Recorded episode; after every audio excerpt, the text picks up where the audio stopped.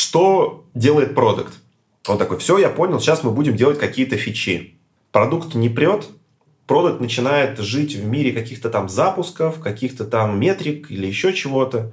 И у него вообще в голове не выстраивается вот эта взаимосвязь между тем, что он делает, и теми деньгами, которые зарабатывает продукт.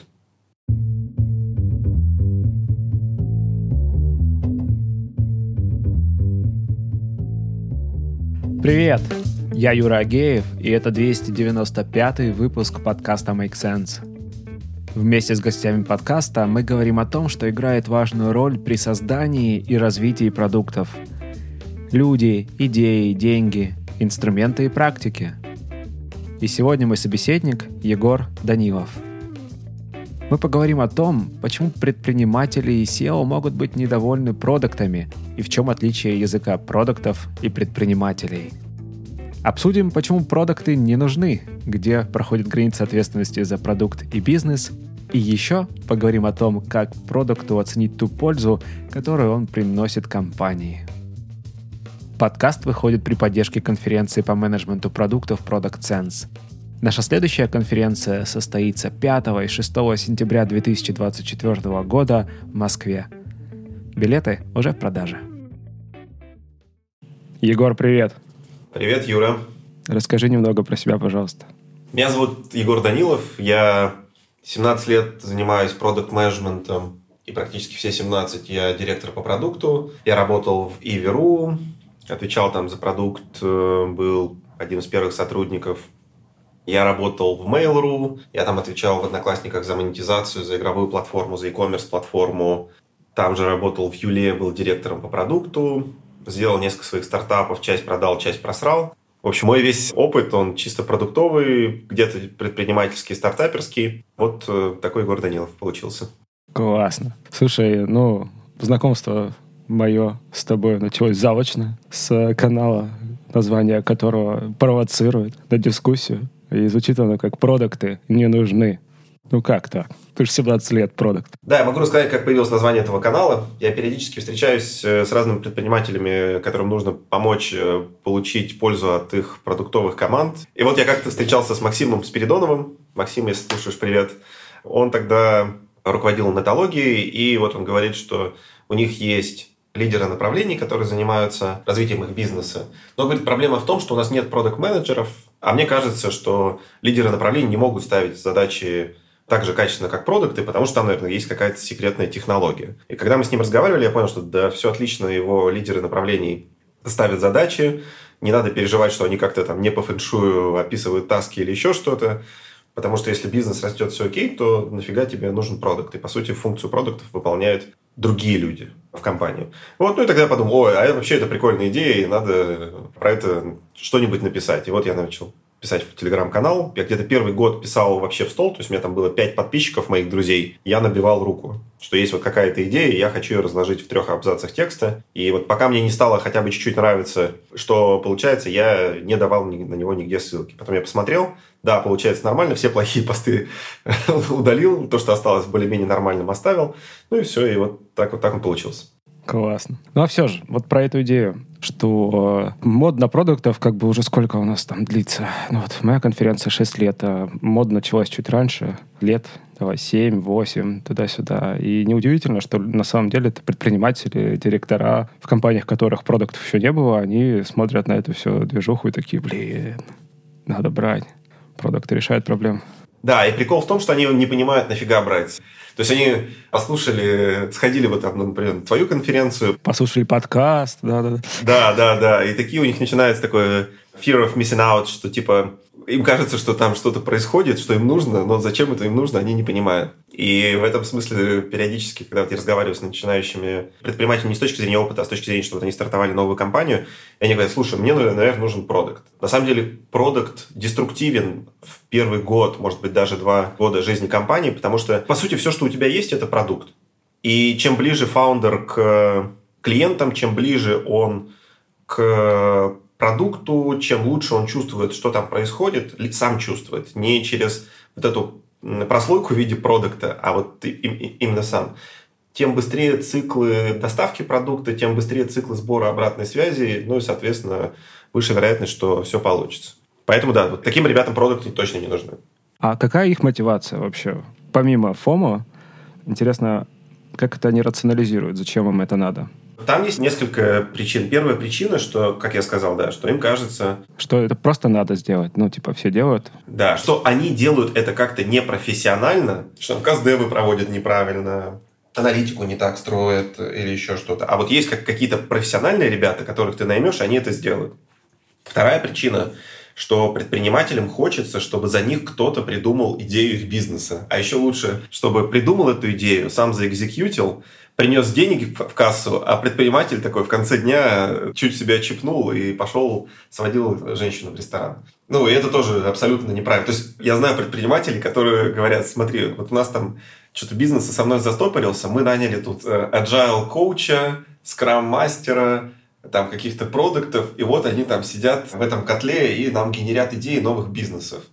И я говорю, и что, как дела? Ну вот, э, полгода за зарплаты платим, ни одного бизнеса не придумали, деньги только сжигаются. То есть их идея понятна, что тебе хочется просто засунуть деньги, да, а на выходе получить больше денег. Это хорошая мысль вообще. Я согласен, мне тоже так бы хотелось, но, к сожалению, так это не работает. Поэтому все равно приходится что-то делать самостоятельно. Так, окей. Что-то еще в этом списке есть? Да, пожалуй, нет. Вот это две основные вещи. Первое, страх, что я что-то делаю не так непрофессионально. Второе, что я что-то уже не хочу работать, я хочу, чтобы кто-то это делал работу за меня. Вот это последнее мне вспоминается у Дизеса, такой дядька есть, он про менеджмент туда-сюда, и когда-то давно он написал статью, которую даже на русский перевели, которая называется «Ловушка основателя».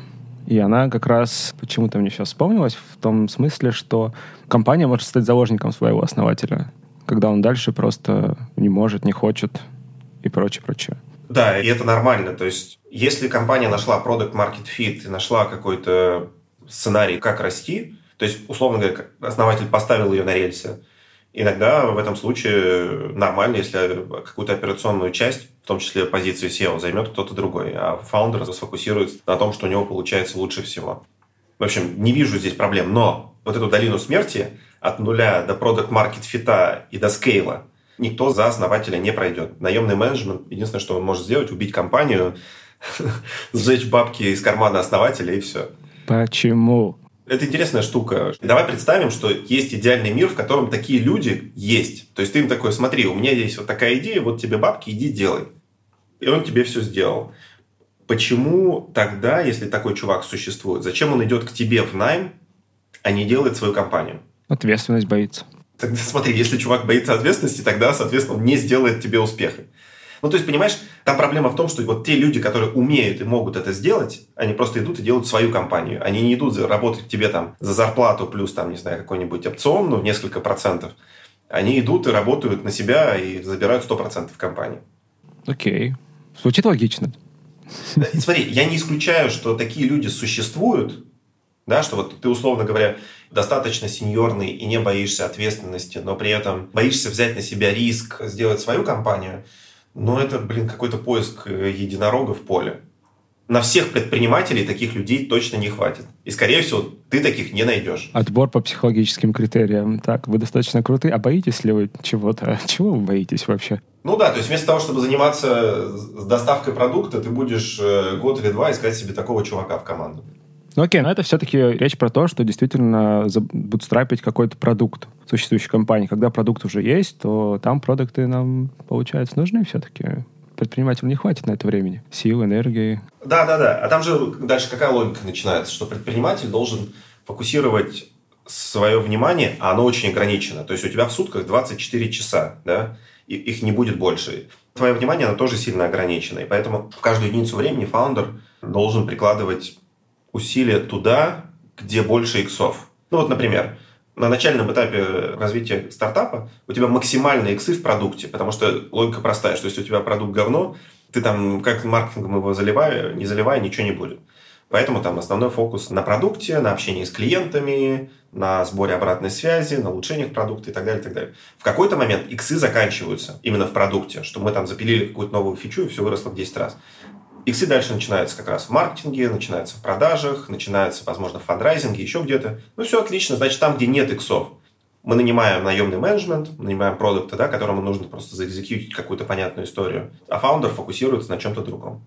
Снова вспоминается эта история с этим Брайан Чески, что ли, если я правильно вспомнил. Короче, Airbnb, который продуктов отменил у себя. И такой, давайте вы все теперь будете заниматься продукт-маркетинг-менеджером. Кажется, мы запилили все, что могли, но это не точно. Да, да, да, да, да. Это же угарная история про то, что э, в какой-то момент ты, ты понимаешь, что вообще продуктом можно не заниматься больше. То есть можно всех разогнать, ну, типа оставить там пару человек на саппорте, чтобы не ложилось и так далее. Это не потому, что люди плохие, а потому что иксы в продукте закончились. И у тебя моментально сразу вырастает маржинальность бизнеса, потому что люди, как правило, это самое дорогое, ну или там одно из самых дорогих. Ну и все отлично, ты занимаешься там продажами. Слушай, а была вот эта история модная достаточно долго, Growth Team, команда роста. Блин, ну я не знаю, над чем именно они там экспериментировали, но, короче, у них же была задача искать вот эти самые точки роста. Ну, множителем было количество экспериментов, которые они проводили. У кого? У Airbnb или... Ну, вообще нет. Пошло откуда-то оттуда, с долины. В России было, по-моему, пару лет назад модно очень эта история.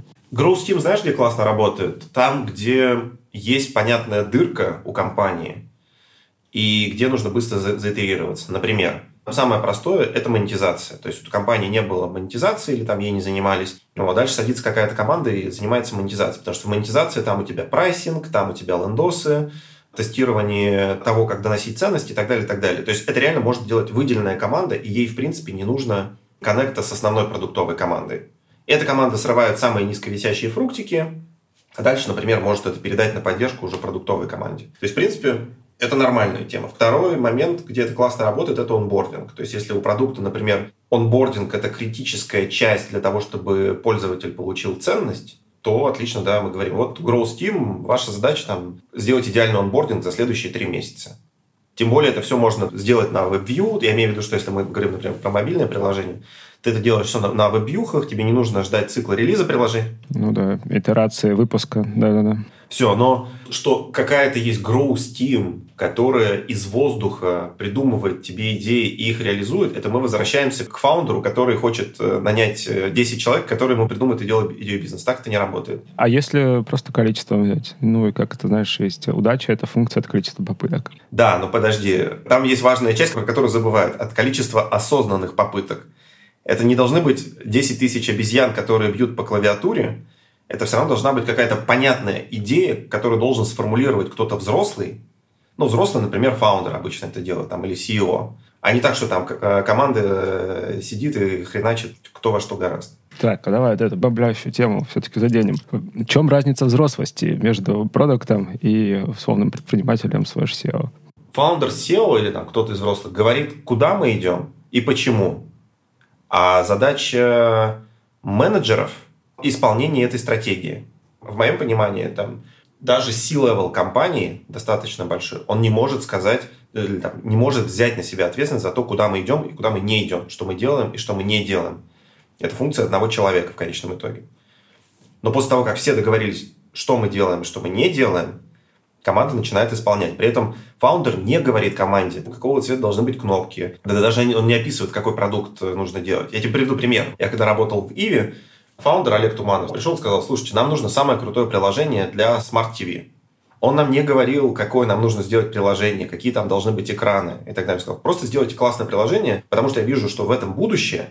Я вижу, что люди этим будут пользоваться все больше и больше. Все, погнали. Дальше мы, как продуктовая команда, мы должны были заресерчить. А что можно сделать, какие есть решения на рынке, какие сценарии у пользователей, что им нравится, что не нравится. И после этого придумать продукт. Вот это разница, понимаешь? Один показывает направление, куда мы бежим и почему. Вот это важно.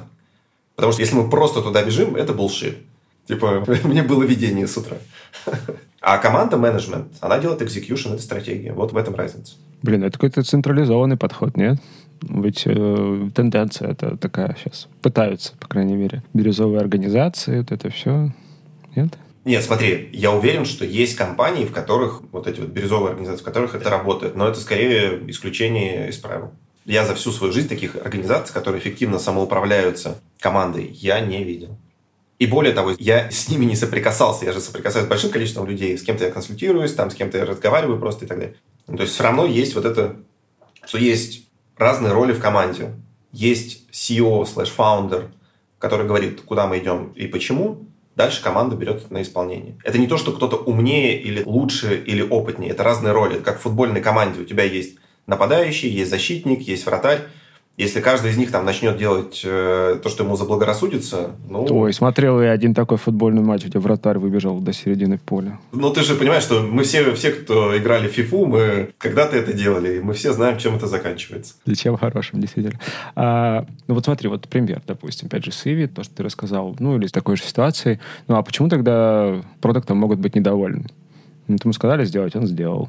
Нет, смотри, продуктом недовольны в следующих случаях. Первое, и это на самом деле самое главное, невыполнение взятых на себя обязательств. Вот чего хотят все руководители, чего, мне кажется, вообще фундаментально не понимают продукты. Это если ты о чем-то с ним договорился, что он это взял и сделал. Ты с ним договорился, например, что у нас будет вот такой релиз, и он выйдет в пятницу. Открываешь стор в пятницу, там есть релиз, все, все, все зашибись. Как большинство поступают? Значит, мы с тобой договорились, что релиз будет в пятницу. В результате на следующей неделе во вторник я тебя, я в смысле как руководитель пингую продукты, что там происходит? Продукт такой, о, слушай, а мы тут, короче, что-то там не успели, мы тут решили, бла-бла-бла. Такой, ну ладно, когда будет новый срок? Там, не знаю, следующую пятницу. Хорошо, наступает следующая пятница, релиз на проде, ты заходишь, все вообще сделали не так, как договаривались. Потому что оказалось по пути, что там какие-то сложности, команда API не докатила какие-то фичи, в результате пришлось что-то срезать, и вместо красивого космического корабля ты получаешь такой пердячий самолет, который вообще непонятно там, что делать на продакшене. И вот эта базовая штука невыполнение взятых на себя обязательств. Вот это самая главная причина недовольства продуктами. Не только продуктами, вообще любыми сотрудниками. Все остальное, типа там, насколько качественно, некачественно продумали что-то еще, но это на самом деле фигня ну не ладно, не, не фигня, но это там с точки зрения важности имеет на порядок меньшую важность, чем соблюдение договоренностей. Там же какая проблема? То есть, например, я как руководитель, я договорился со своей командой, что они вот это доставят. Дальше у меня есть какое-то планирование, у меня есть коммитменты перед э, CEO, перед акционерами, перед кем угодно. Дальше я им транслирую это. Окей, я сверху накинул, что релиз будет не в пятницу, например, а во вторник, да, потому что я опытный, там, я знаю, что что-то может пойти не так. Напил умножил там, да. Да, да, да. Но дальше получается, что если я не выполняю, в смысле, если моя команда не выполняет свои обязательства, как следствие, не выполняете обязательства я, а у акционеров же тоже есть свои, свои ожидания. Они положили, не знаю, миллион долларов в компанию. У них есть ожидание, что команда доставит определенные фичи, и, соответственно, там акционер на какой-то дистанции вытащит денег. Если команда не выполняет э, обязательства, акционер недоволен, не будет вкладывать, расстроится, расстроится CEO, расстроится руководитель, расстроится конкретный продукт, которого уволят, потому что он не отвечает за базар. Цепочка расстройств такая. Да, да, да. Ну, кстати, да, такая отвечает за базар. Это интересная формулировка. Это базовая вещь э, вообще в бизнесе, что это же не только перед наемными сотрудниками. Вот у тебя есть партнер в бизнесе. Вы с ним, не знаю, делите компанию 50 на 50, и вы с ним договорились о чем-то, что за следующую неделю он сделает, не знаю, раз, два, три, а ты сделаешь 4, 5, 6. Ты свои 4, 5, 6 сделал, он 1, 2, 3 не сделал. И в результате ты как фаундер, ты как совладелец компании, ты не зарабатываешь бабки. Но с таким партнером ты не захочешь работать. То есть это не только про продукты уже. Ну, согласен, согласен. А вот часть про идеи. Смотри, э, здесь ты как бы пояснил, но кажется, что не очень интуитивно. В смысле, сама идея про то, что продуктом сложно находить идеи, работающих бизнесов, бла-бла-бла. Но ведь, блин, один из скиллсета э, продуктов — это проводить интервью, вытаскивать оттуда инсайты и, соответственно, что-то с этим делать. Да, отлично. Но смотри, продукт не может делать достаточно такие общие интервью. Давай сразу как дисклеймер, что всегда есть какие-то исключения, но мы говорим там про случаи, которые применим там 99% ситуаций. Продукт все равно исследует какую-то достаточно узкую часть продукта, ну, например, я отвечаю там за какой-нибудь buyer experience в маркетплейсе, и мне нужно там разобраться, как они покупают. То есть ты разбираешь конкретную там проблему или конкретный кусок продукта, с которым сталкивается э, твой клиент. И все зашибись, да, в этом смысле ты полностью отвечаешь за этот кусок, ты исследуешь, что там может быть, но все равно ты не отвечаешь за весь бизнес, потому что весь бизнес гораздо больше и гораздо шире. А так, да, тебе сказали, смотри, нам нужно сделать так, чтобы у нас был самый классный пользовательский опыт покупки, чтобы пользователи вообще писались кипятком, и это было круче, чем у остальных.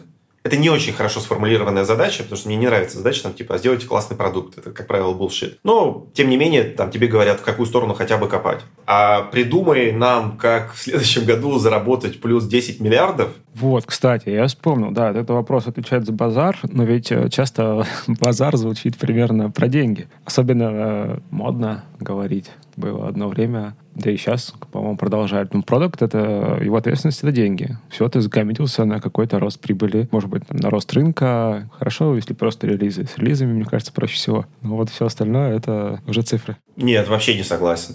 Смотри, во-первых, продукт, как правило, на деньги влияет очень непосредственно. Потому что вот если взять какой-то конкретный продукт, то на самом деле на бабки напрямую гораздо сильнее влияет маркетинг, нежели продукт. Ну, потому что, смотри, ты сделал какой-то фантастический продукт, у которого арпу огромный, но у тебя 5 пользователей.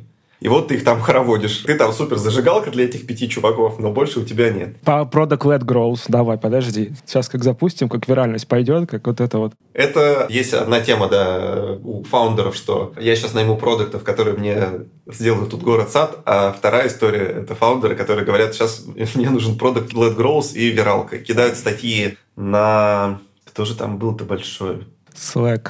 Да-да-да-да-да, вот эта история про Slack, там еще какие-то. Ну, то есть это возможно, но это достаточно редкая штука, и я зуб даю, что в конкретно в вашем бизнесе этого не будет. ё Да, то есть э, в моем видении, что продукт отвечает за максимизацию использования продукта и арпу, условно говоря, если провести аналогию, то задача маркетинга, например, это привести человека в наш ночной клуб, да, вот он стоит на улице, зазывает такой, приходите в наш ночной клуб, у нас тут веселуха, танцульки. Там еще фейс-контроль, который отрезает то, что призывает маркетинг. Ну. А да, это онбординг наш. Дальше, соответственно, человек интересуется этим оффером, он заходит в клуб, а дальше продукт его хороводит. У него там не знаю, развлекательная программа, напитки, что-то еще. Его задача, чтобы клиент получил как можно больше пользы и, как следствие, поставил как можно больше денег. А если, например, маркетинг зазывает, что на входе у нас там супер зажигательные танцы, а внутри детский клуб «Огуречек», который организовал продукт, ну, понятно, что это все так работать не будет. Давай тут уточним. А CPO вот, может, он за деньги отвечает? Кто сейчас деньги отвечает тогда? Подожди.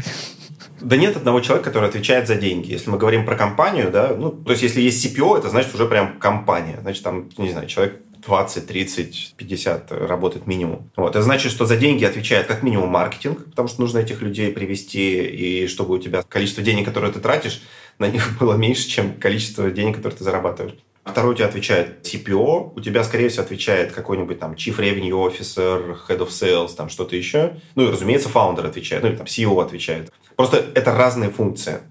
Продукт отвечает за создание максимальной ценности на одного человека и, как следствие, максимизацию выручки, потому что выручки без ценности не существует. Ну и как следствие, например, если ты максимизируешь э, ценности и выручку на одного клиента, то это значит, что, что твой продукт становится гораздо более конкурентным при покупке трафика. Потому что если у тебя, ты на одном клиенте зарабатываешь, например, 100 долларов, потому что он у тебя такой классный, а сосед зарабатывает 20, это значит, что априори ты можешь закупить гораздо больше трафика и отскелить бизнес.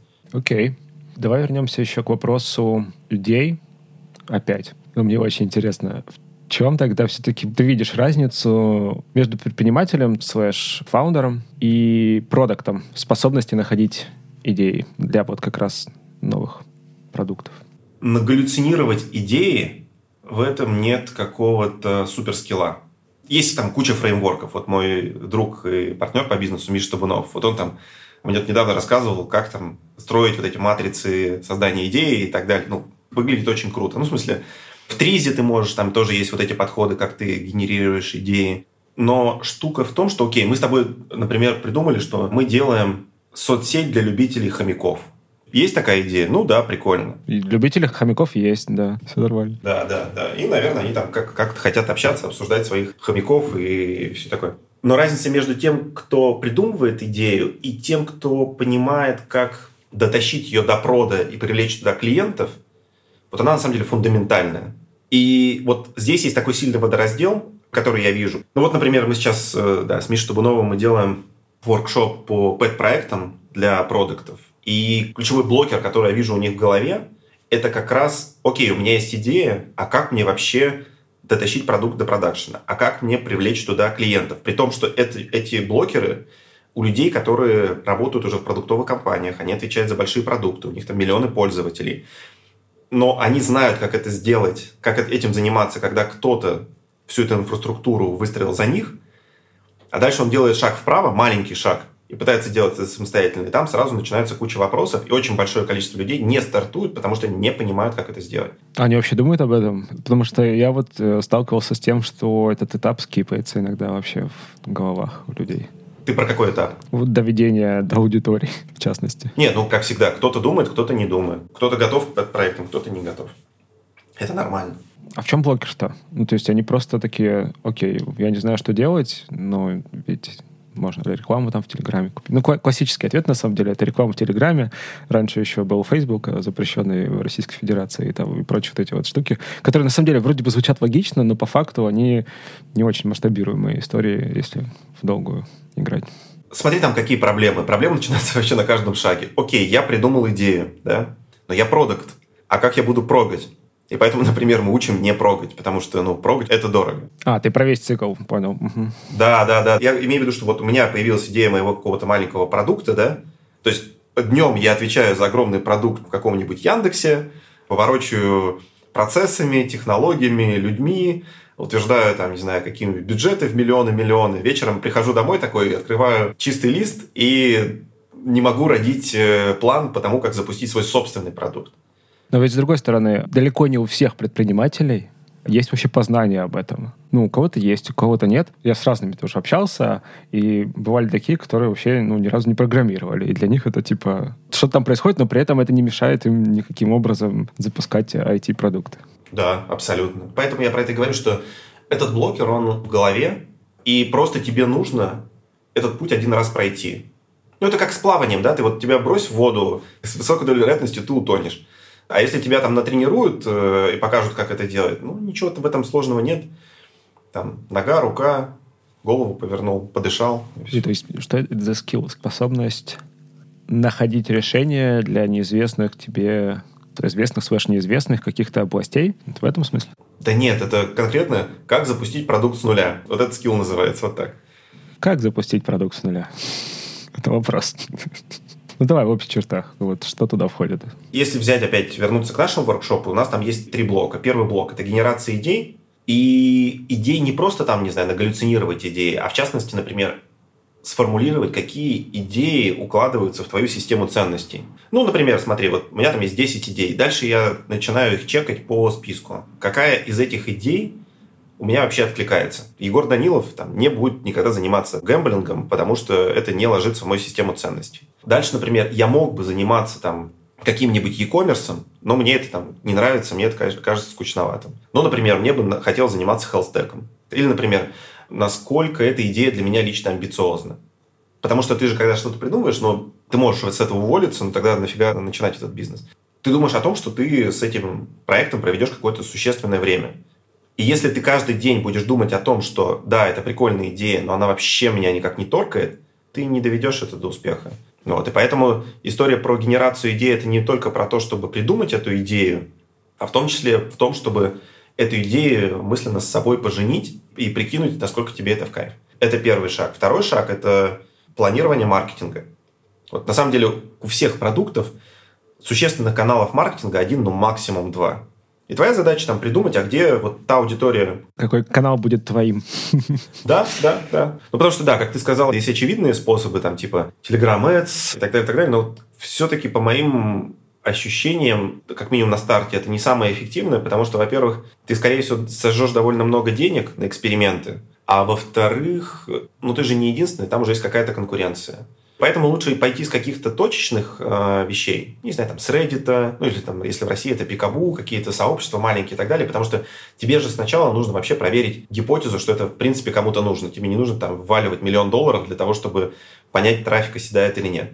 Чуть-чуть закупил или там чуть-чуть там привлек пользователя, посмотрел, есть ретеншн, нравится им продукт, не нравится, все, окей, начал это масштабировать. И третья часть, третья часть, а, сори, маркетинг это, собственно, была третья часть, а вторая часть это продукт. Вот я хотел как раз уточнить, да, мне было интересно. Да, да, да, что-то как-то я перескочил. То есть, какой продукт ты делаешь, как ты проверяешь свою гипотезу, в чем заключается твоя гипотеза, как сделать так, чтобы не программировать. И это, на самом деле, важная штука. И очень важная вещь – это как ты выстраиваешь цикл сбора обратной связи. Потому что придумать какой-то продукт, ну, сделать какой-то MVP – мозгов не надо. Дальше ты его запустил, какой-то трафик налил, у тебя никто не осел. И это вот очень похоже на то, как я, ну, не знаю, там, в детстве на свидание ходил. Ты вот сходил с девушкой на свидание, а в конце поцелуя не было. И ты вообще не понимаешь, что, не, что, что ты сделал не так. Нет цикла сбора обратной связи. Анкетку заполните, пожалуйста. И такой, ну все, пока, давай. Да, да, да. То есть продукт, когда он делает этот продукт, он должен понимать, откуда он будет брать э, вот эту обратную связь. Поэтому идея, продукт, маркетинг, вот эти три части, которые должен уметь делать продукт, чтобы продукт запустить с нуля. Я почелленджу твою мысль, я согласен с ней, но мне все равно интересно почелленджить. Но ведь в компаниях есть отдельный отдел маркетинга, который этим занимается. Да, конечно. Так, зачем продукты про это думать? Смотри, мы же говорим про запуск своего продукта, и в этом как раз и есть блокер, что ты знаешь, что есть какой-то там маркетинг, что как-то что-то они там закупают, а когда тебе нужно заняться самому, ты вообще не понимаешь, что с этим делать. И на самом деле с этапом идеи ты не сталкиваешься. Вот я имею в виду именно идеи бизнеса. Ты сталкиваешься с идеей какого-то там, не знаю, улучшения в существующем продукте. Это то, о чем мы говорили про предпринимателей. Да. да, да, да. А когда ты как продукт делаешь свой маленький продуктик, у тебя есть уникальная возможность потрогать все его части. Ты можешь потрогать создание идей, ты можешь потрогать маркетинг, саппорт, продажи, кстати, да, монетизацию. И когда ты это потрогаешь в своем продукте, на самом деле твой набор скиллов в основной работе кратно вырастает, потому что твой кругозор очень сильно расширяется, и ты начинаешь видеть взаимосвязи между какими-то вещами. Ну, самое сильное, как правило, возникает как раз на стыке маркетинга и продукта, потому что, как правило, эти ребята вообще живут в параллельных вселенных и друг друга не знают, не понимают и разговаривают на разных языках. А в чем разница про маркетинг продуктов? У меня, кстати, там запланировано пару выпусков еще, вот как раз про их терки. Или наоборот, отсутствие терок. Это тоже так бывает. А разница языков продукта и предпринимателя? В чем ты видишь? Разница в том, что предприниматель мыслит вложенными деньгами, точнее так, вложенными ресурсами, потому что деньги, на самом деле, как правило, даже не самый критичный ресурс. Самый критичный ресурс – время у предпринимателя. И выхлопом. А продукт мыслит фичами. Предприниматель приходит к продукту и говорит, точнее, он говорит что-то другое, но что он хочет сказать на самом деле, что смотри, чувак, я хочу в этот проект вложить столько-то своего времени, столько-то денег и проверить, есть в этом вообще рыба или нет, есть там что-то или нет. Ну, потому что для предпринимателя он принял для себя риск, что это не удастся. Поэтому его задача проверить эту идею максимально быстро и максимально дешево. Потому что если она говно, я имею в виду в смысле там идея или гипотеза, то просто перейти к следующей и все. Это то, что он хочет сказать. Но говорит он что-то другое. Что делает продукт? Он такой, все, я понял, сейчас мы будем делать какие-то фичи. И начинается вот эта тема очень часто, я сам в нее попадал неоднократно, что продукт не прет, и ты вместо того, чтобы зарываться в клиентов, ты начинаешь говорить, так, ну, короче, вот эта фича не полетела, мы сейчас будем делать следующую. Потому что вот сейчас вот эту фичу зарелизим, и она полетит, она не полетит.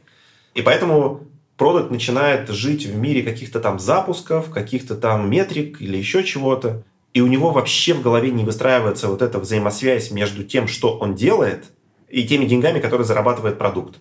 Мы вернулись к деньгам, если честно, сейчас опять.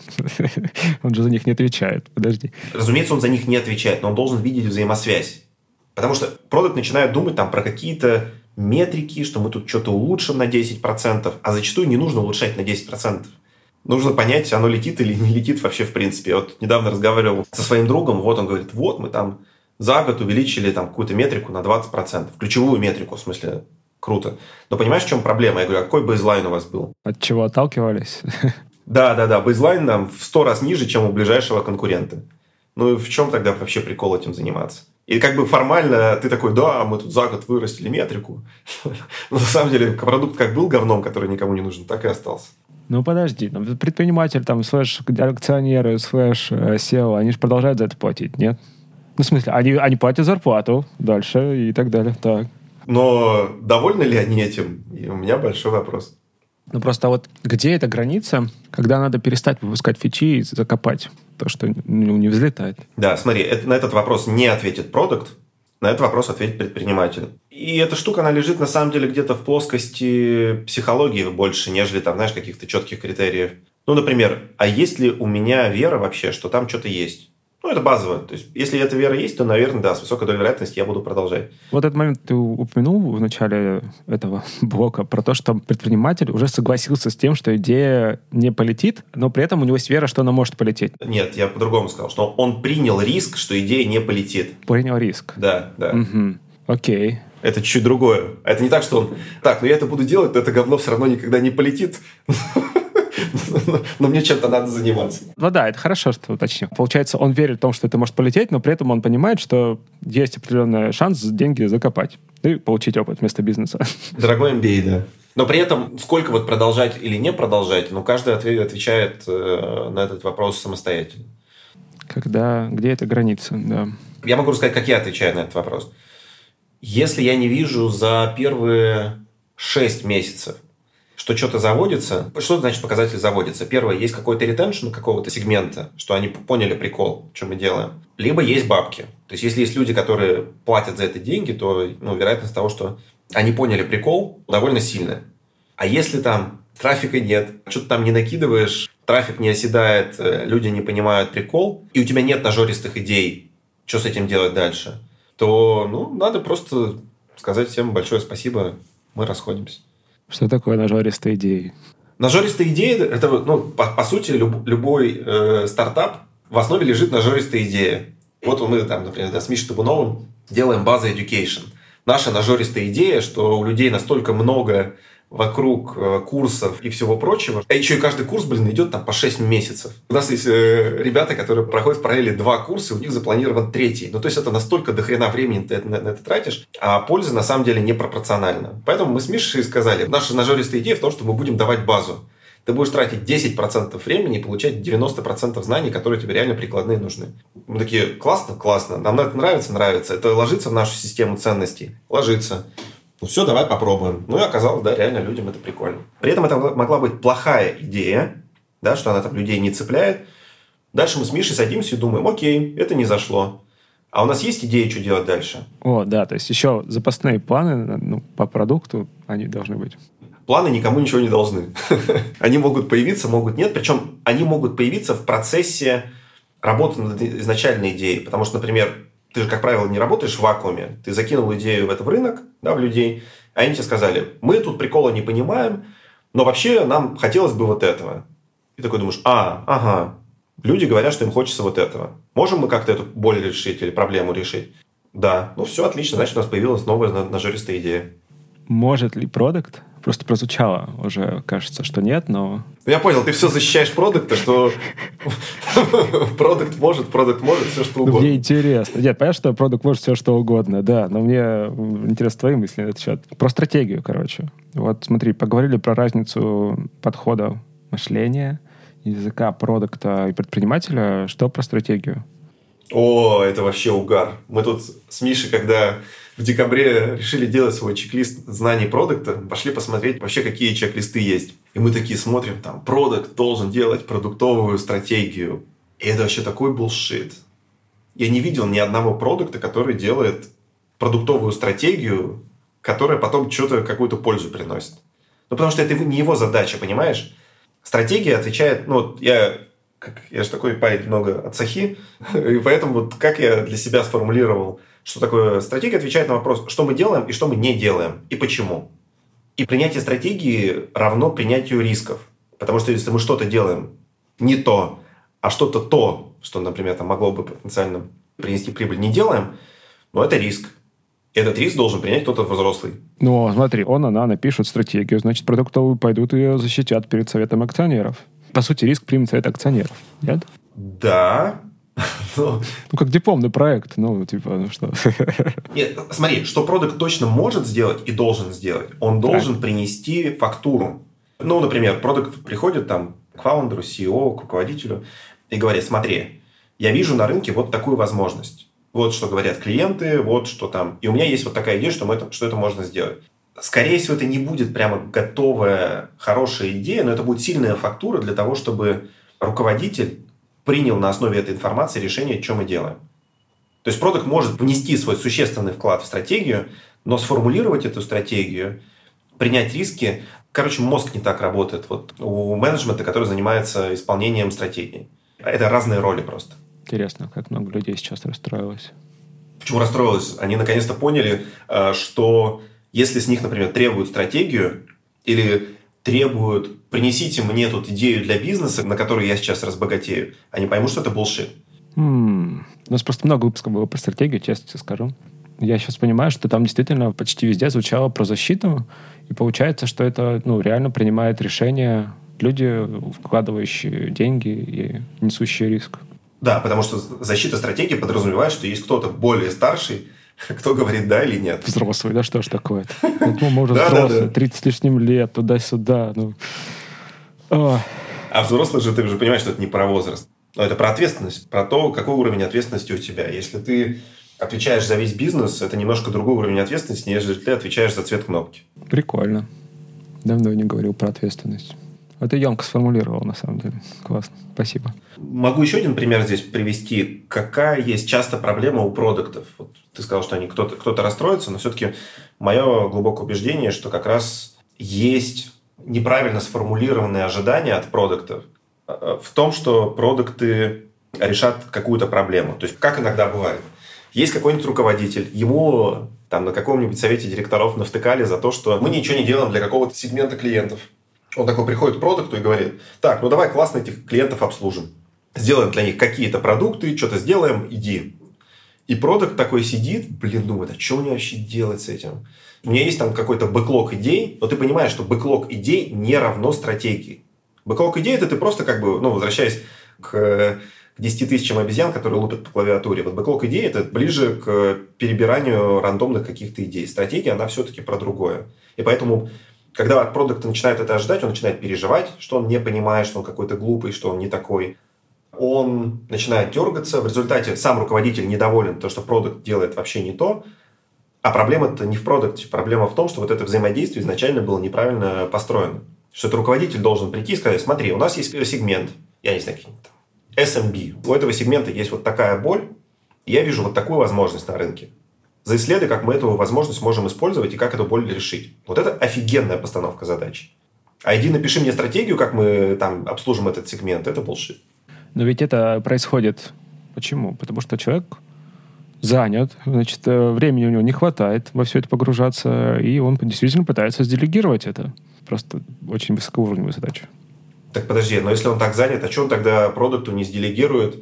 Еще какие-нибудь задачи свои, там, не знаю, в спортзал за него сходить, или там, белье постирать, женой сходить на свидание. Ну, то есть от того, что у тебя не хватает времени, это тупая отмазка, которая означает, что ты не умеешь расставлять приоритеты. Вот и все. Да, это возвращает нас к началу, к вопросу того, что если человек может сам строить бизнес, почему он его не строит, а строит, идет в компанию. Не так. Если человек сам умеет строить бизнес, он не пойдет его строить к тебе, скорее всего.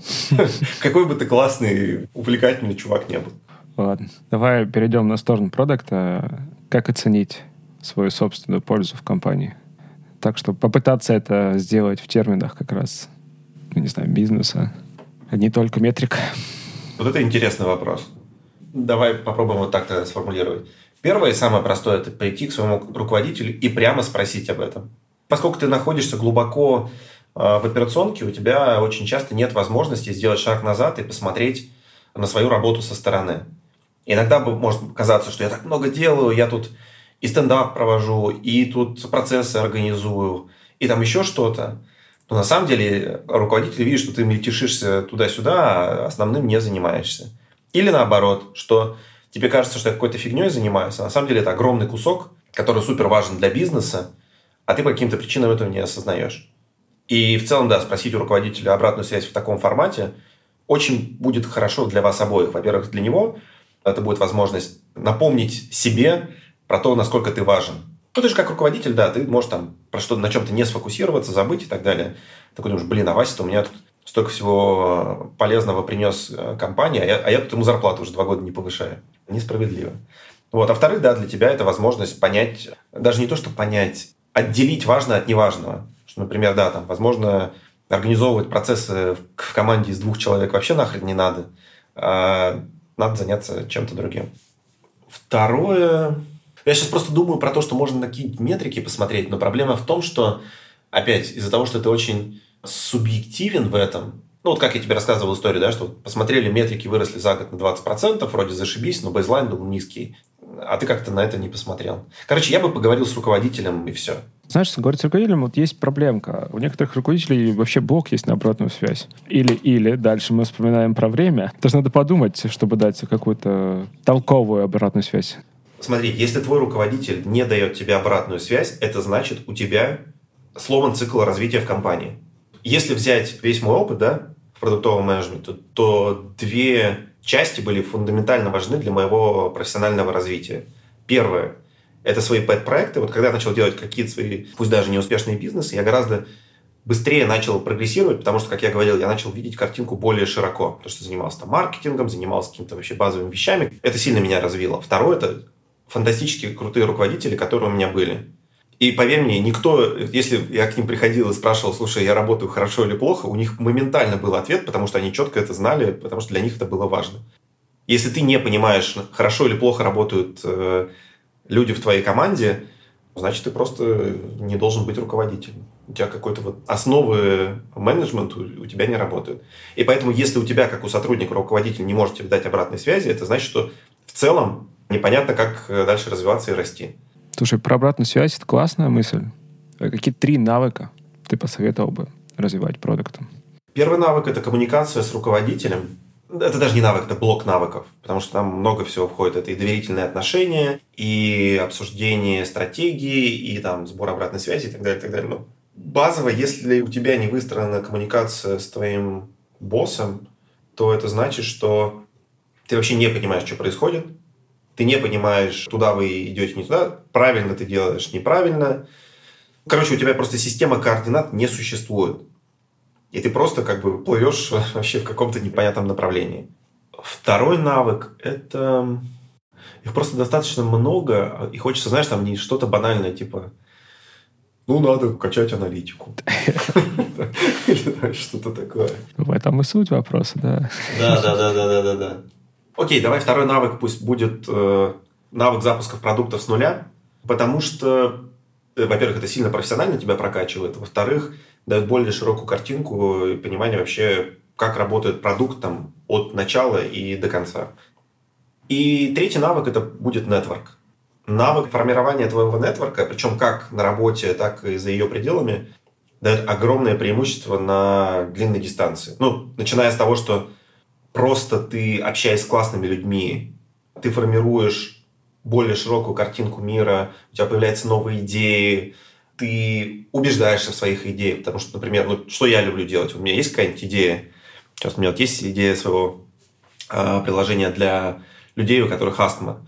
И когда я с кем-то разговариваю, я всегда рассказываю про эту идею, потому что, ну, во-первых, мне интересно, если у кого-то есть астма, то как они с ней работают, а во-вторых, что они мне накинут какие-то мысли. Кто-то скажет, о, слушай, а у меня тут есть врач, там, пульмонолог, о, а у меня тут есть еще что-то. Вот в этом есть кайф, когда ты общаешься с людьми. Это первая часть пользы нетворка, а второе, что когда тебе нужно будет что-то, начиная там от каких-то супер простых вещей, типа, мне нужно вот в какой-то компании узнать, как работает вот это. Ну, я могу просто открыть э, свой телеграм и спросить. Вот. И заканчивая тем, что когда ты будешь искать работу, нетворк офигенно помогает. Вот я за всю свою жизнь, ну сколько мне там, 17 лет, я ни разу не устраивался на работу по резюме, что я в какую-то компанию отправил резюме, меня приняли на работу. Это все время был нетворк, что я с кем-то общался, и мы находили какие-то точки соприкосновений. Или кто-то знал, что вот у меня есть такие скиллы, меня приглашали. И в том числе в бизнесах, э, вот, которые мы, я делал, это всегда были бизнесы с моими дружбанами, которых я точно так же находил при помощи нетворка. Например, с Мишей Табуновым, кстати, мы познакомились он тогда был фаундером Коуба, а я, мне нравилось делать интервью с крутыми э, стартапами. А, да-да, на VC у тебя, да, выходили, по-моему, еще? Да-да-да, я пришел, сделал интервью с Мишей, и мы, наши глаза встретились, и вот мы уже там больше 10 лет не можем от друг от друга отлипнуть. О, это очень здорово. Егор, спасибо тебе большое за такую челленджовую, интересную беседу. Давно ждал. Да, супер. Спасибо, что пригласил, Юра. Пока. Пока-пока. Это был 295 выпуск подкаста Make Sense. Сегодня вы слушали Егора Данилова и меня, ведущего подкаста Юру Агеева. Если вам понравился выпуск и вы считаете информацию, которая прозвучала полезной, пожалуйста, поделитесь ссылкой на выпуск со своими друзьями, коллегами, знакомыми. Оставляйте комментарии и лайки в сервисах, где слушаете подкаст – это поможет большему количеству людей узнать о том, что он существует. Спасибо, что были с нами. До следующего выпуска. Пока.